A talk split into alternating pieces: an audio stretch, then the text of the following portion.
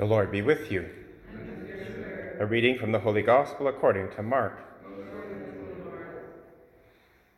After feeding the 5,000 with loaves and fish, Jesus made the disciples get into the boat and go ahead to the other side to Bethsaida, while he dismissed the crowd. After saying farewell to them, he went up on the mountain to pray. When evening came, the boat was out on the sea, and Jesus was alone on the land.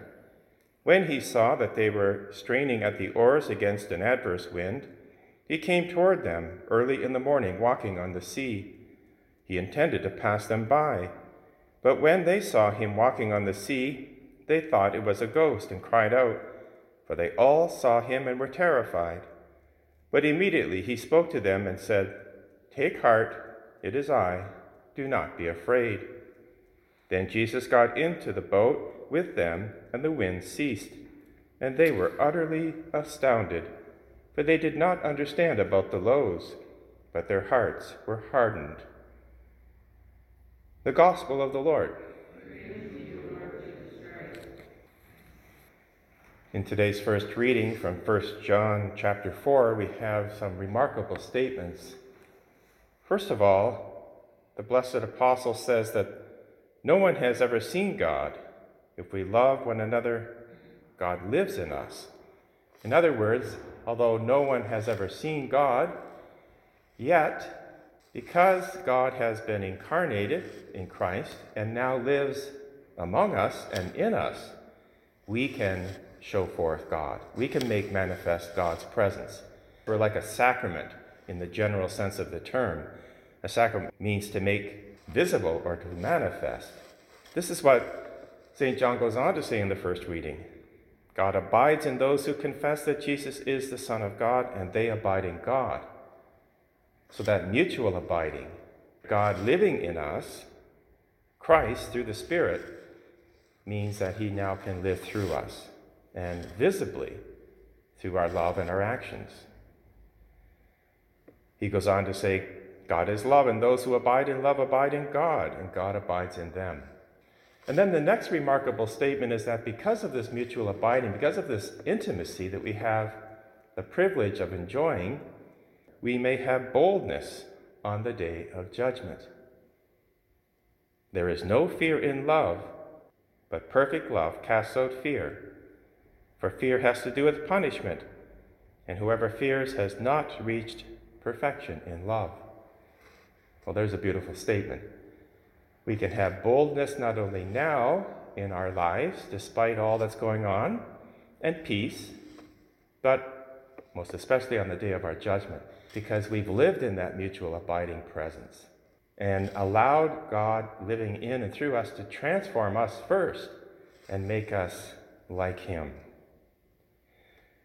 Well, we know how difficult this is, just practically speaking, because we're human and we're still affected by original sin.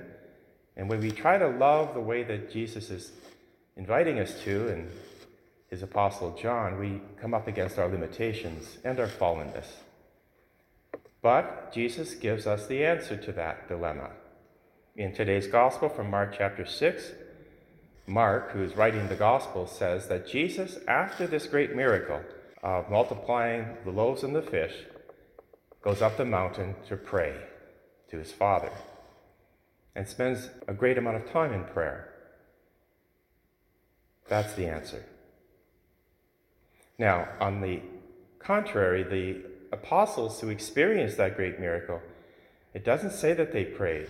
Rather, they got into a boat and went to the other side to go on ahead.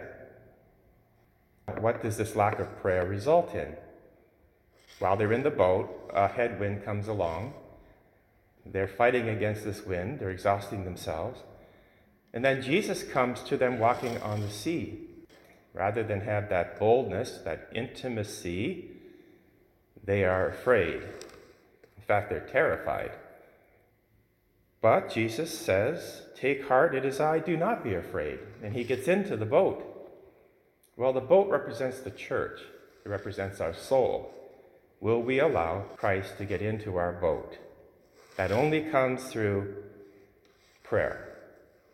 Because we experience great miracles every day especially you who come to daily Mass. And so we're invited to take the great miracle that we're about to experience and to contemplate what that really means, practically speaking, for us, and allow that to come in and change us daily so we become more and more bold, unafraid. Mark goes on to say that Jesus intended to pass them by. Now, that's a formula statement that's repeated often throughout the scriptures in reference to God, and it has to do with a coming theophany or manifestation. We have just experienced the Epiphany, the great solemnity, this past week. Now we're called to not allow God just to pass us by as if the feast has come and gone, but rather to contemplate the great epiphany that we've experienced. And then, because we've been transformed, become an epiphany to others. Well, let's take the advice of the psalmist Lord, every nation on earth will adore you. For he delivers the needy when they call, the poor, and those who have no helper. He has pity on the weak and needy and saves the lives of the needy. And that is us. When we recognize our need and our poverty, pray and invite Jesus into our boat through the Holy Spirit, then we become like a sacrament, making God and His mercy visible.